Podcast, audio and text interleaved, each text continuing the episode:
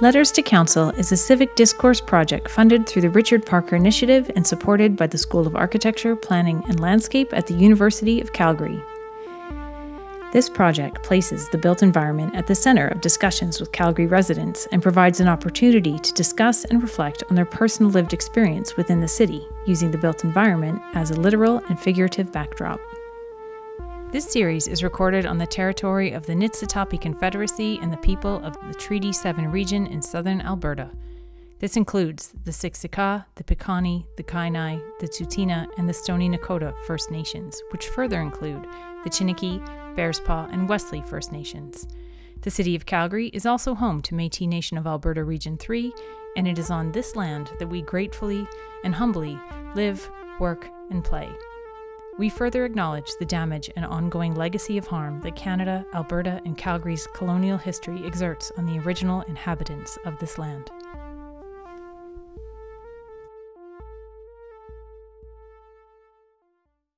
Welcome, everybody, to the latest edition of Letters to Council. My name is Natalie, and today I am lucky and excited to speak to a group of Calgary parents so, we're going to talk about uh, what their experience in the city is like as parents, uh, hauling small people around, or maybe at least just walking with them.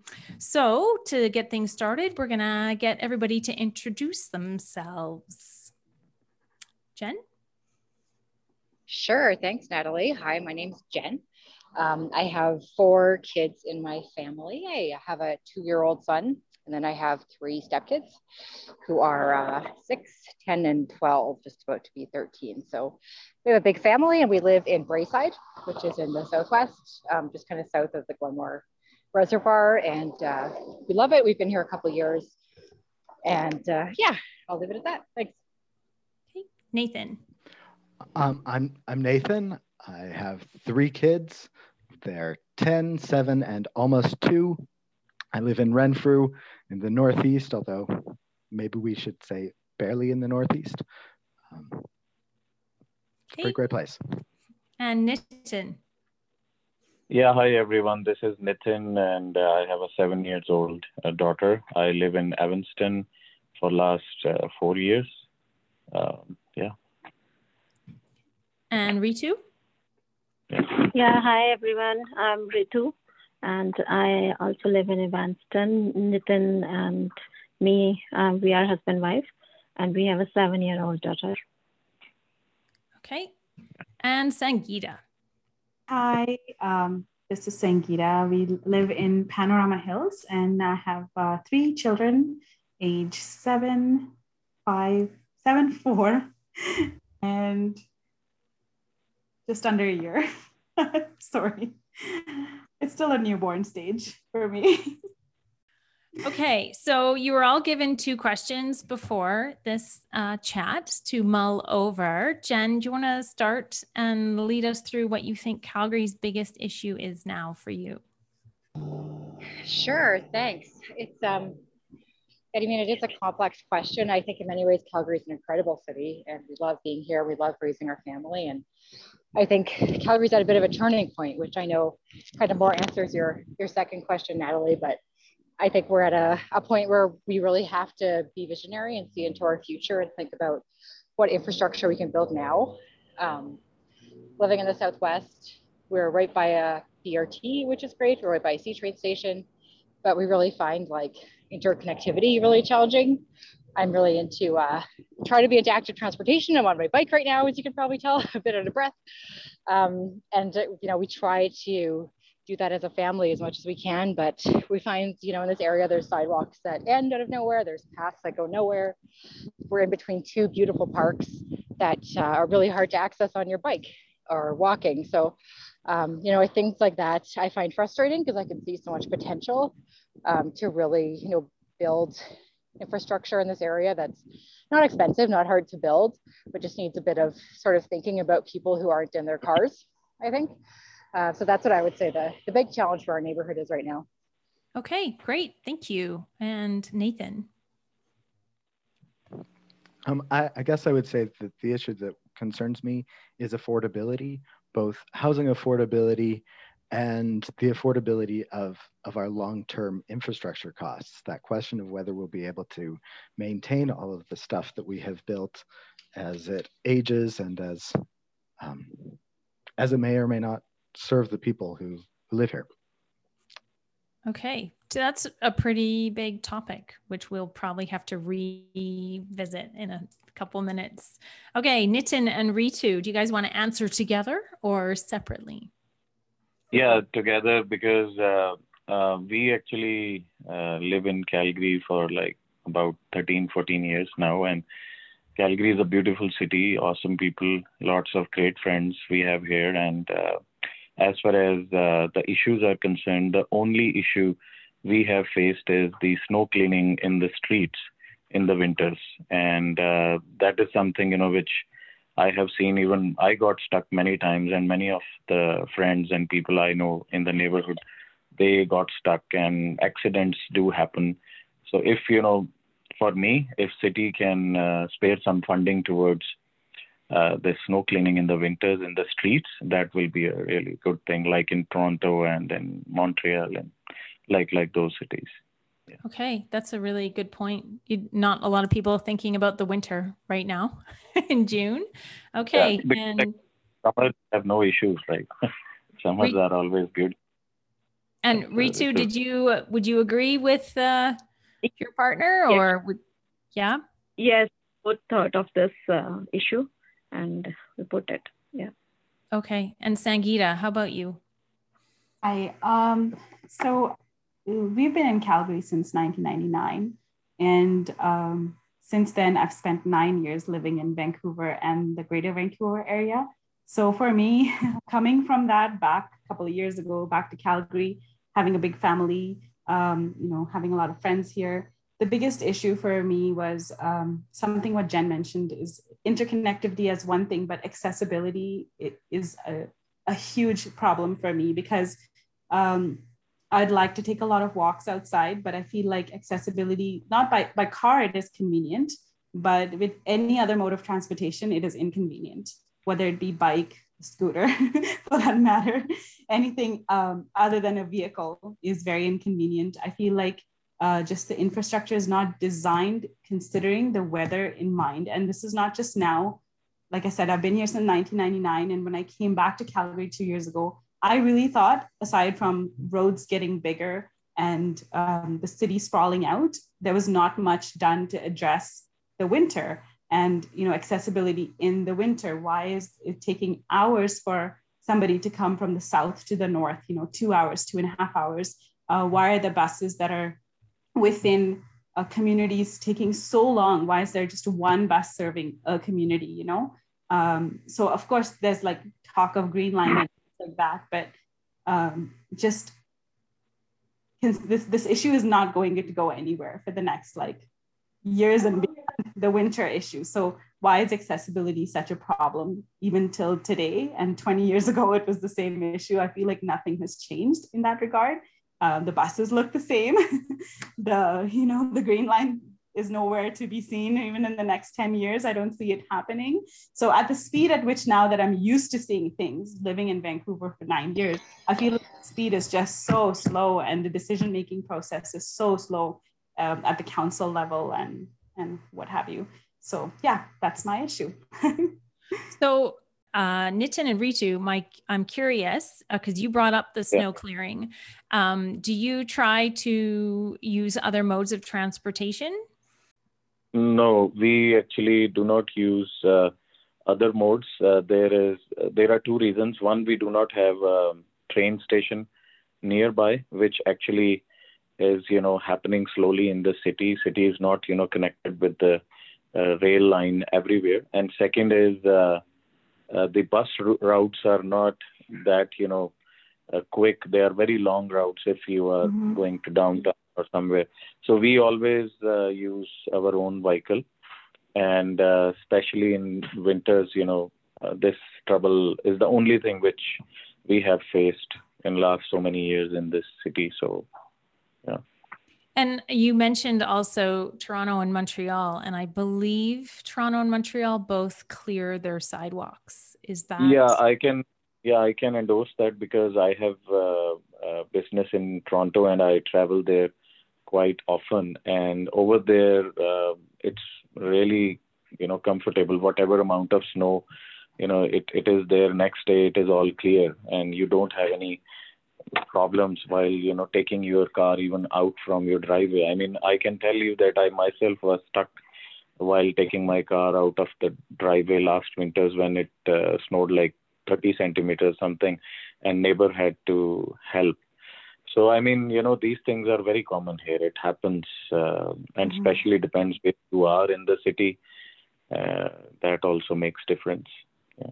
And and so Nathan, the uh, the point you raised at the beginning about affordability, um, housing aside, but the affordability of Calgary's infrastructure. Do you want to elaborate on that point? Because it seems like Sangeeta um, and Jen, who said that all the fixes are probably quite easy and quick, but they don't happen. So do you want to maybe elaborate on your affordability point?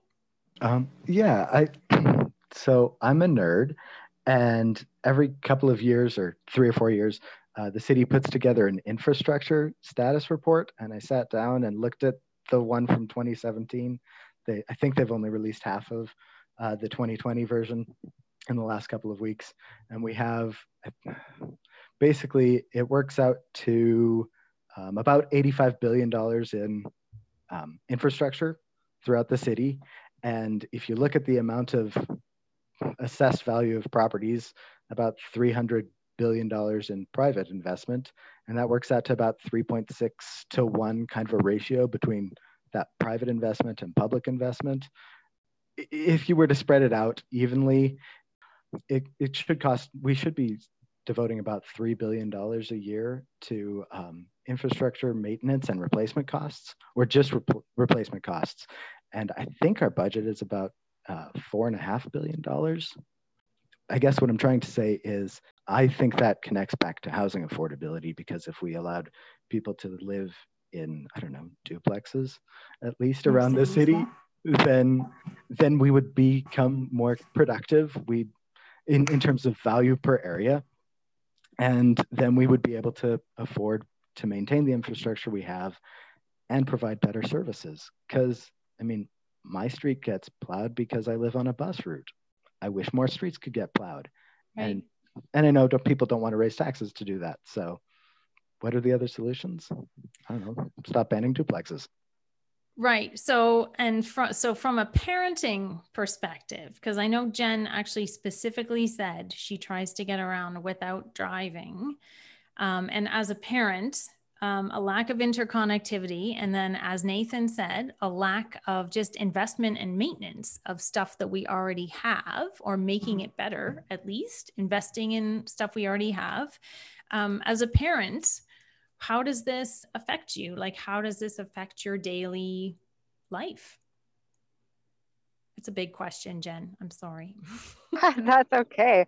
It is a big question, and you know, it's something I'm I'm still learning as a, a fairly new parent. But um, you know, of course, it affects your life in a huge way. I think you know our, our built environment is what shapes what we do every day and how we make our decisions. And um, you know, I end up driving a lot more than I would like to because you know when I think ahead mm-hmm. about okay, if I want to go for a bike ride, like, you know, we don't have a bike trailer, so I have, have to leave my youngest at home. And there's kind of all these, uh, these situations you have to take into account. And, um, you know, even like, just to give an example, there's a, a crosswalk by our house that's right by a daycare. And we've been trying to get flashing lights there forever because there's a bunch of kids running around and a lot of cars there.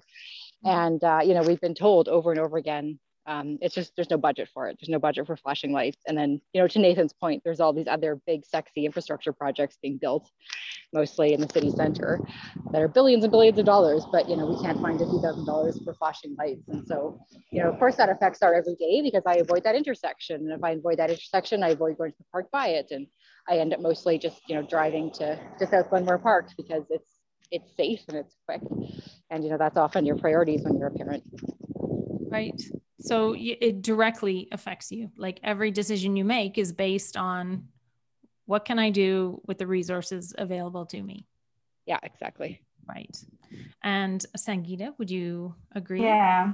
Well, it just takes me back in time. One of my worst memories of living in Calgary, which is why we went to Vancouver at the moment I got an opportunity, is, is having to wait at bus stops and walking 10 to 15 minutes at that time. And we couldn't afford to live in the inner city. You know, if we had the choice to buy a duplex or something like that closer to downtown, we would have lived there and had a much better time being uh, new immigrants to Calgary. Um, we decided to, you know, go to Panorama. And 20 years ago, it was such a new community. Uh, sorry, we lived in Coventry Hills at the time and the bus stop was 15 minutes walk uh, from my house. And um, you know, I spent 13 years going to school, going to high school, which is James Fowler, and then um, just closer to downtown when I had to start, you know, working early on. And I left the city really bitter, thinking as a student um, and as kids, uh, I think one of the major issues is that you know we just don't want to wait for buses, and we just hate the outdoor life uh, when it's to and from school that is not close to you and you don't have you know the luxury of someone driving you to school you know? And at the time i didn't. So i left really bitter and um, you know then when i came back here and now i'm a working woman i have kids of my own i drive everywhere i actually found it relatively easier because i drive everywhere. I don't have those issues that i had as a student. And i worry about my kids for that reason. I'm thinking okay i don't let's say if i take them out of my school with that's within the community and i want to put them somewhere else um, in a different private school, public school, whatever in downtown, I worry that I'm going to have to drive them there for them to have a comfortable uh, commute, you know, and they're not going to be so bitter about waiting or getting frostbite and having all these issues that I had. Yes, it makes you stronger. That's what everyone says, but it's just not necessary, you know? Considering Calgary weather is never going to change, I feel like I was really disappointed that all this money was, you know, when I came back, I saw all these new buildings come up in Calgary two years ago. I was like, what? There's a new library. There's that, um, that I can't, the name escapes me. There's a really nice tall building in Calgary. And I was like, and those are all pretty much empty. And there's no money being put towards um, heated shelters, wind shelters, you know, on the bus route path so that if kids are walking, you know, they get really cold, they can go in and warm up. You know, like there's no uh, innovation when it comes to building infrastructure uh, for today's times. It's still such a, it's, it's such a, like it's vernacular. That's the word I want to use. I feel like when I came back, I, I was like, oh my God, this is like 20 years ago. I'm still in the same community with the same bus and nothing has changed. And whereas all these other cities like Toronto and Montreal and Vancouver, what have you, they're just moving forward with the times with and, and it, it comes back to that point of densification. The more people that live closer, there's going to be more money available to put into that. It's almost going to become necessary to provide for that infrastructure. But the sprawl is an issue. I just wish that at some point they would say, okay, no more going further out for Calgary. Let's build up instead of building out. Um, I just pointed out so many other issues, but it all comes down to, um, you know, how difficult I think my kid's life is going to be if I'm just not available to drive them everywhere. And I want to say, yes, go ahead and walk and have that comfort and say, okay, if you, you know, end up having to wait for an hour for the bus, uh, which shouldn't have to be the case, but if it is, then you have shelters available that you can kind of stand in and warm up, you know, or uh, every few meters or so, or every mile or so, whatever you however they want to build it. There's just no thought put into how people commute. That's why, um, even with having so many people in Calgary, even in the summer, I barely see people out. These shelters would help in the peak sunshine. In summer, in July and August, it's so hot. People don't want to go out because it's too hot. And in the winter, they don't want to go out because it's too cold. So, and same with kids. I just feel like there's just no innovation when it comes to building infrastructure in Calgary. And and I, I, I don't think I would have thought of this if I had not gone to another city and lived there for so long. So right. That's so it's uh, Sangeeta, you and uh, Nitin and Ritu all live up, uh, way up in the Northwest. Yes. Um, so I, I feel like you have a lot of this sort of uh, the same sort of perspective on um, bus timing and things like that. Um, before I ask Nitin and Ritu, or maybe Ritu specifically, because uh, Nitin, you work from home, and Ritu, yeah. you mentioned that you are unemployed right now. Is that right? Yeah. Right. So you but, are primarily. Yeah, last year, I actually did uh, yoga teacher training. And, oh, okay. Uh, yeah. Oh yeah. And well, the sound sound hearing certification. Oh, cool. that's cool. But it's you are sort of the prime caregiver, correct? Yeah. Yeah. Yes. And do you, as somebody who lives way up north, um, and sort of, I'm assuming you have the same sort of issues as Sangeeta does, um, because your kids are actually about the same age. Your daughter is seven, and Sangeeta's eldest is seven, so school age. And yeah. so the whole walking to school thing or walking in the cold or the frequency of the bus, I'm assuming you drive your daughter around. Yeah. Yeah, I drive, yeah. And would you prefer not to? Like would you prefer to walk or would you is there anything to walk to in Evanston? Oh. The school the, is not school is not actually very near, so I have to drive. Right. So, so I guess coming to the second question, then, like, what do you think the opportunities for Calgary are? Like, what would you like uh, to see different for your seven-year-old? Uh,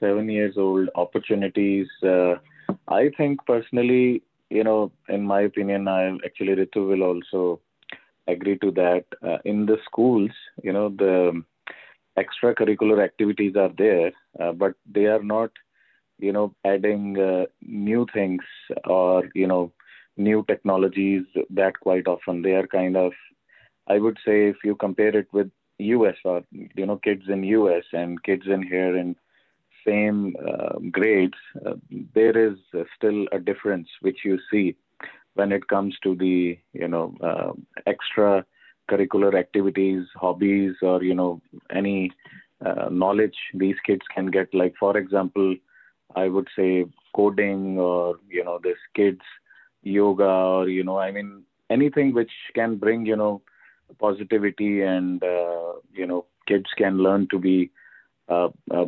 civilized, better, more you know good citizen of this country. Uh, helpful to each other. You know, I mean, these kind of like leadership or even uh, working in a team kind of uh, things. These kind of things, I think, should be more uh, promoted in, uh, in in in the schools for the kids. That's all. I yeah. think I I would yeah. say, yeah. And you would agree, Ritu? Yeah, yeah, exactly. And so, well, because curriculum is is more of a per, uh, provincial thing.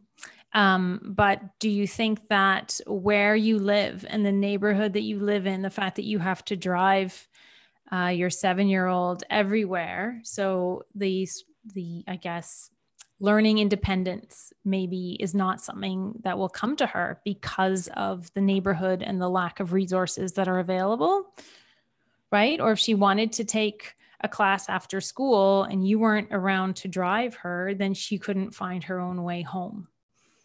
Yeah, that's right. Because of the transportation, as uh, you know, uh, mentioned by Sangeeta ji as well, that transportation uh, is not that convenient. So of course, yeah, that that is the problem. Yeah. Yeah, and Nathan, you are sort of you're in Renfrew, so you're a bit more inner city. Um, what what sort of um, opportunities do you see for Calgary in um, general, or even as a parent? Okay, so I guess as the parent, I mean, I'm I'm the stay-at-home dad, and our our boys have a pretty easy walk to school that they take almost every day.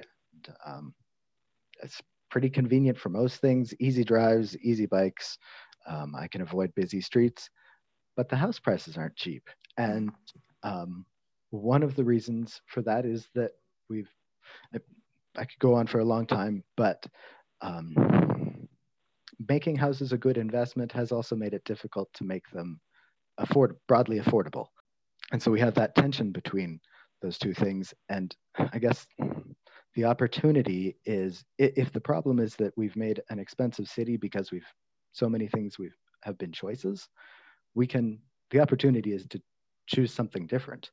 I mean, it's not written in stone uh, that you can't build a duplex or a triplex in most of the city, except in it's been a choice that city council has made, and they can change that if enough people say maybe you should change that.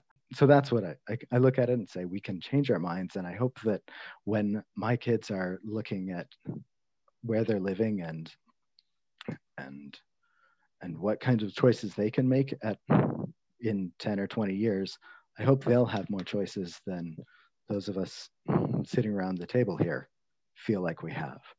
And did you, if I may, did you live in your house or your current home before you had kids? Um, a, a, few weeks after uh, we got married, um, my wife's grand, grandfather passed away. And so we inherited enough that we could buy a little townhouse that was in Renfrew um, in our mid 20s. And then a few years later, when uh, basically almost every time that a child has come along, we've ended up moving to a, another house from it. And, and we've been able to stay in the neighborhood because it's had a variety of housing options. So we went from a two bedroom townhouse to a three bedroom detached house on a 25 foot lot to uh, a four bedroom house with on a 50 foot lot so that we can build a backyard suite so her parents can live close, but perhaps not too close. Um, and and I, I just look at the the number of ways that we make it difficult to do little things like that that could help with affordability. Right. And Sangeeta, did you uh, move to your neighborhood with kids in tow, or did you have kids when you after you lived there? Um, I had all my kids in in Vancouver when we lived there, and then we came here two years ago with all our kids, and then I had a newborn here after that. Um, I just wanted to mention, uh, just to uh, Nathan's point, it just reminded me that they, because I'm living in an area like similar to Evanston, where all of these newer communities are coming up, and so they're putting some thought into uh, having smaller lots and having you know more housing options. But i honestly feel like it's too late and they're not even making a dent. And where they are making a dent is probably not the right place to make a dent is they're doing all these zero lot lines which is honestly yeah. It's it's it's it's not doing anything for the new homeowners. I, I personally think also having a building science background that it's super dangerous to be you you would rather have a proper party wall between two houses than have a house like two feet away from your house you know? Um, big safety huge safety concerns for me. But i don't see the point of doing that in these newer neighborhoods where people are now want they can't live in the inner city because they don't have the money to do so. They want to spend money to build new houses but you're taking away their lot sizes um, with that but then all of this housing in between far north and then inner city what are you doing with those? Those are still like, there's so many communities with so much yard size and such small houses. What are you doing with those? Why are you uh, torturing these people who want to build brand new houses with, you know, shrinking everything for them with really poor quality material? First of all, everything is built with like no quality at all. And then I wanted to buy a new house too. And we decided, no, we're not going to buy a new house because when you move into a new community, uh, like Evanston, for example, there's only one school, Kenneth. It has four years, I don't know how many years of a waiting list. And it has a certain radius. Your kids can't even be on the list if you're not within that radius. And so one school serving such a large community, there's with getting new houses, there's so many inconvenience that, that comes along with it, but people don't have a choice. If they could buy that kind of home in the inner city and stay closer to the core, it would make so much more sense. Or you come up with another downtown. I don't know why people don't come think creatively. Why is it that we have a single central downtown? Why aren't there pockets of this kind of downtownish areas within each quadrant of the city? Maybe that's something that's a little bit more, you know, out out there. But for a city the size of Calgary and the way it's expanding, they keep annexing the land outside. I work in Rocky View County as a development officer, so now I've seen like everything and it keep taking Rocky View County away bit by bit. And, and Rocky View County is kind of pushing back and saying, no, we're just going to build them all here and this is our part of the city. um, for me, that's, that's, you know, that just reminded me of all these zero lot lines. And I see like, there's no point to them because 20 years later, they'll talk about these zero light line houses saying, oh my God, what a bad decision that was because we could have put that money or that thought process somewhere in the inner city side where we could, you know, split do more subdivisions or something like that. I'm not sure, but council definitely has to take, a, you know, just a new approach to things because I've seen the city 20 years ago and now, and where there should be development. I mean, Stoney Trail is, of course, one of the things they've been planning for years and they made it happen. And I'm so proud of that. But that can't just be it. Road accessibility can't just be it. You got to put money where it needs to go. Um, and a lot of the money then budget that he's talking about, Nathan, is just going towards maintenance. A lot of it is just going through, you make more roads, there's going to be more maintenance. Whereas, you know, you just don't expand as far out. You just stay in and get your people to stay in the city, provide more housing options that are affordable, and find government incentives for those people. You know, whether it's the government providing five-year maintenance plans for you, so you don't have to put the money down to maintain your house or 10 year rather, your roof or your house and so on. Because those things, now that we own a home here and we own a home in Vancouver, we see the difference yes, it's more the cost of living is less, but the amount of money we put to maintain the home is insane, you know? So cool. That's uh you, have covered a lot there, Sangita. yeah, I know. I'm just I can go on a tangent. I have so much to say. and uh, Jen, I'm curious because apart from Nathan, who lives in Renfrew, which is quite an old neighborhood, Braeside's like what is that, 1960s, 1950s?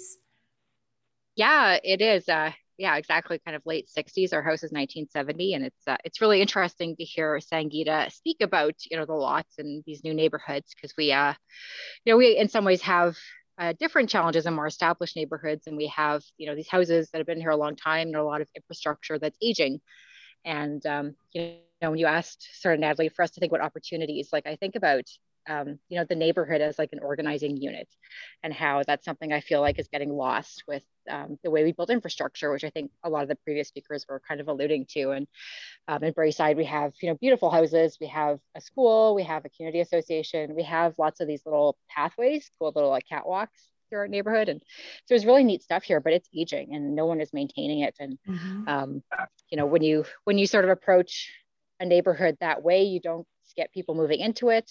You don't get people wanting to send their kids to school there, and then it's sort of a self-defeating cycle. I think that's uh, that's such a lost opportunity because I think when you invest in things like that and you make people proud of their neighborhood and you make it somewhere people want to be, then they sort of self-organize and they help take care of it themselves. And yes. um, you know, we're we're organizing a, a uh, little community cleanup a few weeks in June, and everyone is so excited about it. You know, people like to take ownership of their community and help, but there has to be some leadership, showing some investment in the area. And uh, yeah, that's what I that's what I see for opportunity in our neighborhood for sure. And and sorry, did you live there before kids? No, yeah, we moved here when uh, he was in my belly. okay, and so yeah. did you pick that neighborhood specifically because it was more kid friendly?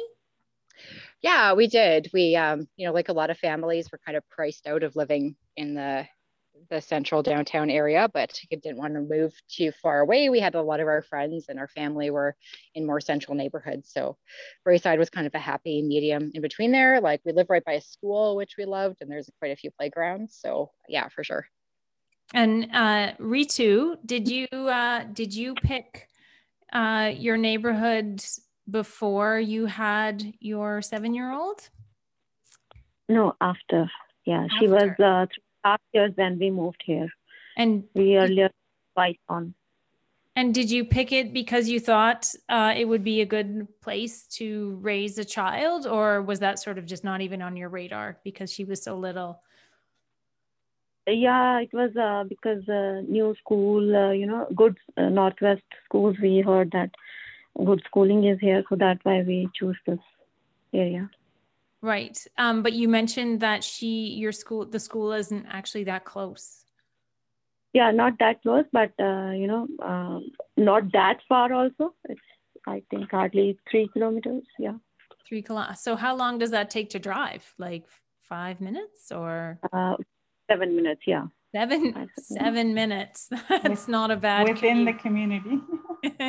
and Sangita, just out of curiosity, you said that you went to James Fowler High School and you lived in Coventry growing up. Right. How long was that commute for you? Um, I think at that time it was about 45 minutes because it was a 15 minute walk to the bus stop. Right. And if I missed the bus, I would wait for an hour for the next bus to come in minus 30 yeah, about a half an hour bus ride at that time.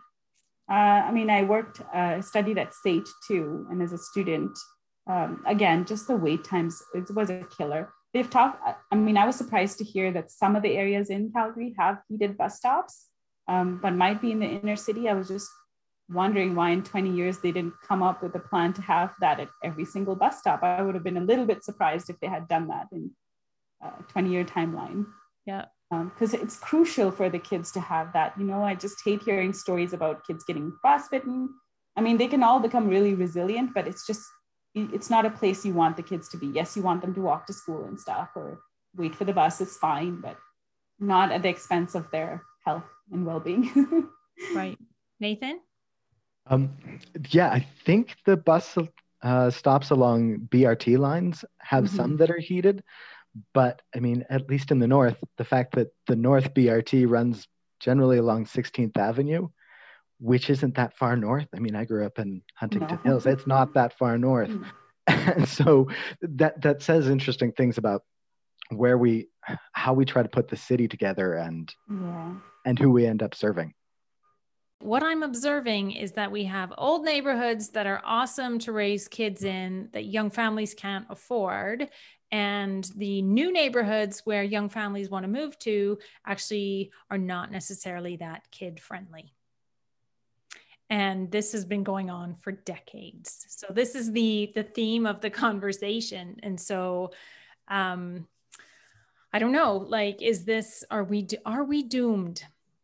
Nitin and Ritu, do you think we are doomed? Uh, I think, you know, personally that especially these new uh, construction, whether in Northeast, Cornerstone area, or, you know, uh, Northwest, anywhere you go, uh, right now what is happening is developers and builders, they are focusing on uh, building more and more houses instead of uh, giving enough space to each house. It's more commercial uh, motive at this time. And earlier, like in the past, uh, if I tell you, we were previously living in Whitehorn area. There, you know, we had bigger yard than the house construction, which you know yes. uh, was mentioned. So I mean, and there uh, it was like you know you have uh, space on the both sides of the houses and uh, bigger yard. Uh, so I would personally think that it's the city city needs to put some you know bylaws uh, in such a way that zero lot lines should not be allowed. They are definitely very risky. I mean especially when we hear these house fires uh, like i i know a recent one happened three four houses in the row you know happened in northeast due to i think uh, barbecue, barbecue um, yeah that cylinder. yeah cylinder actually it, it got burst so uh, uh, yeah, I, that's all. I think that city needs to, you know, put some more, uh, you know, measures uh, while giving permits to the developers or the builders to make the houses, and it is required. Yeah. Hmm. Add one more thing, which is uh, just, you know, with my network from Ontario, uh, people have started buying investment properties in Calgary and this I know because some of uh, my network people they have bought townhomes in Calgary, which is worth, which is like more than double price in Toronto. So they they are buying here and not moving here yet. They are buying just for investment, or some of them will eventually move here because uh, many people in Vancouver and Toronto, those who are new or coming, uh, uh, will be coming in future as well. Will be hard for them to buy houses. They are uh, uh, very expensive in those areas. But here it's still affordable, and even realtors from uh, Alberta and realtors in Ontario, they are also doing marketing for condos and townhomes in Alberta. That is also I have seen recently. Just to add.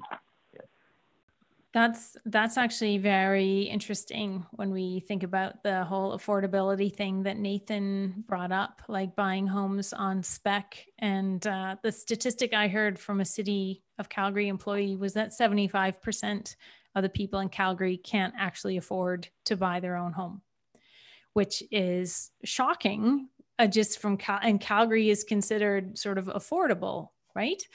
Um, whereas wasn't it just recently in Toronto, the average house price didn't it come out to be like a million dollars or something insane yes. like that? So on, on one hand, I'm not surprised, but on the other hand, that doesn't help Calgary stay affordable to to young families, right? Who then are forced to buy a vehicle for every adult, it seems, right? Who live if you live in Evanston or you live in Panorama or Taradale. I don't know why I always use Taradale as an example, but if you live out in the outskirts and there's no transit, there's no bike paths, you're so now you're you're you're in debt even more because of your vehicle. So I don't know, like is does everybody sort of agree that the opportunities for Calgary are more so centered on I don't know, maybe looking inward instead of like I know Sangita you mentioned sprawl, but like mm-hmm. just looking inward and and fixing what we've got.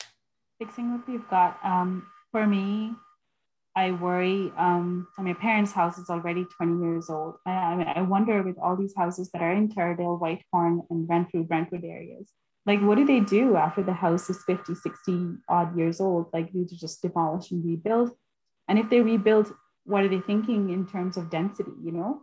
Um, those are pretty some of the really posh neighborhoods. There are certain bylaws that restrict densification in a, in a way you know?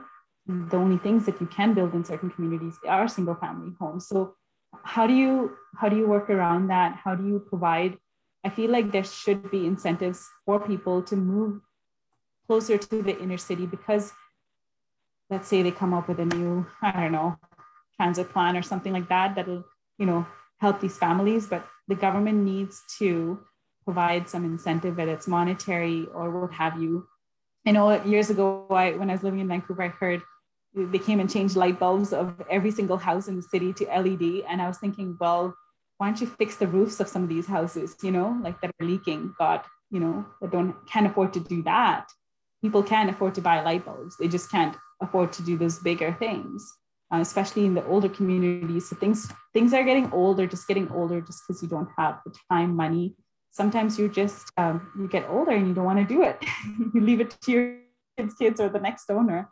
But there is a lot of opportunity. They need to look inward. Uh, cities boom when uh, when money is put in the right place.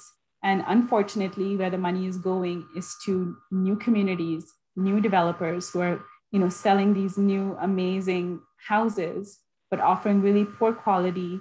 Um, you know, there's there's no uh, appeal also in in terms of housing itself. There's only some exclusive communities that look really nice, but if you look at some of the newer communities, if you just drive by this street, there's no appeal. The houses uh, 20 years later, they'll probably be laughing at the design of some of these homes. It's like some of the 80s houses that we used to say, oh my God, these houses are horrible.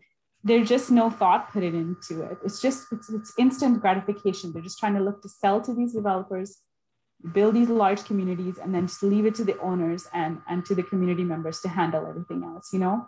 And one thing I want to say is I'm really disappointed with from what I've heard from my friends also is some of the community associations that are uh, supposed to um, you know help the community sort of survive in a way um, I, I, don't think they're doing their part or they're not getting enough money to do their part they're relying a lot on homeowners to put the money down i feel like there needs to be a little different thought put into that all in all i feel like the change is slow in calgary like i'm just looking at it from 1999 until now and i feel like yes, roads are expanding, but there's so much that is still stagnant in the way it, it was 20 years ago, unfortunately. Right. So, and uh, Jen, I wanted to ask you about densification in Braeside, sort of relating to what Sangita was talking about. Um, is there, do you see a lot of sort of tearing down? Or is it close enough to the inner city to get that? Yeah, it's a good question. There's not a lot right now. Um, you know, Braeside is actually a pretty dense neighborhood. And I think that's a bit of an interesting myth we have about downtown being dense and the suburbs are all spread out.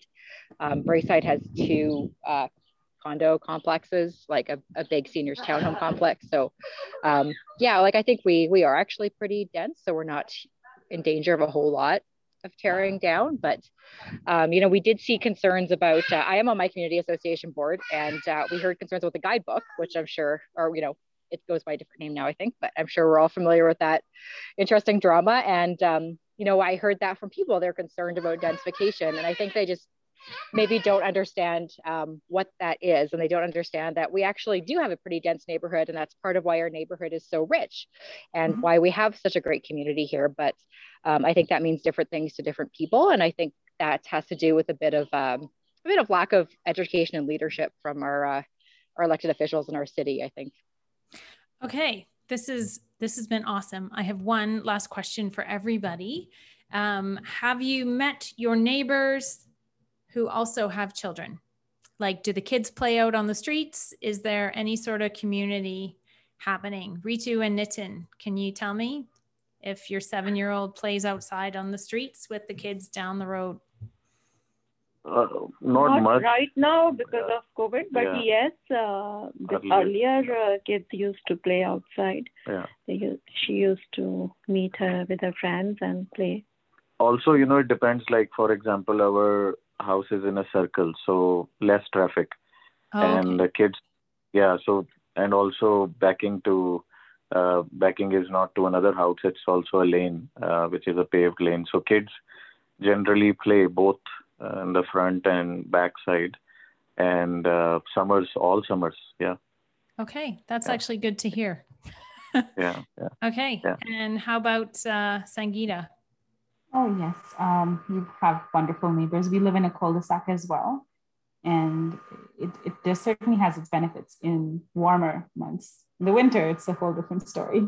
I feel like it's you can't even take a stroller out of the cul-de-sac to get to the public sidewalks. So I haven't been able to take my newborn out for walks because I can't get from my garage to the main road uh, because of a lack of sidewalks that are clean.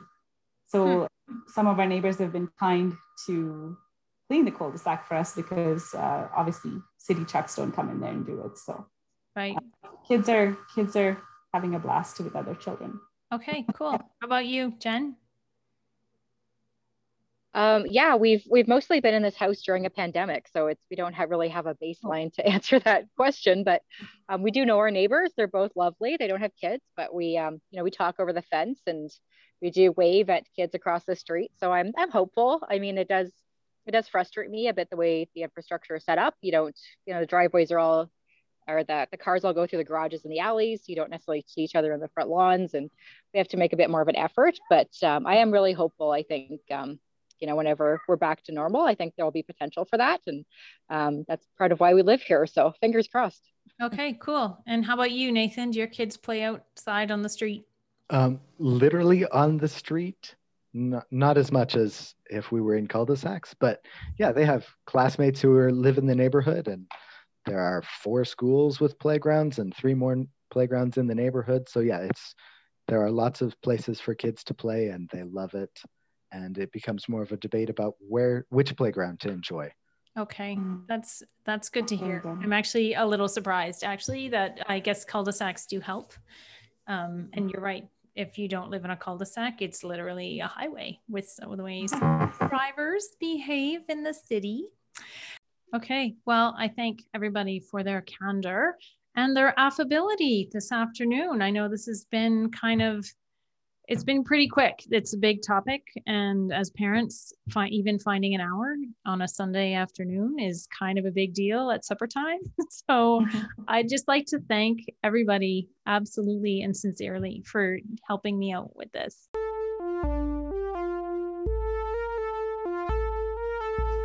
Thank you for listening. The place names mentioned in this discussion have been located on the online map at cc.nextcalgary.ca.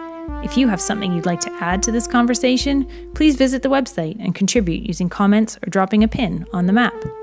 If you'd like to participate in a Letters to Council discussion group, please fill out the registration form using the link on the Next Calgary website. As a nonpartisan initiative, candidates or elected officials from any level of government nor their representatives are permitted to participate.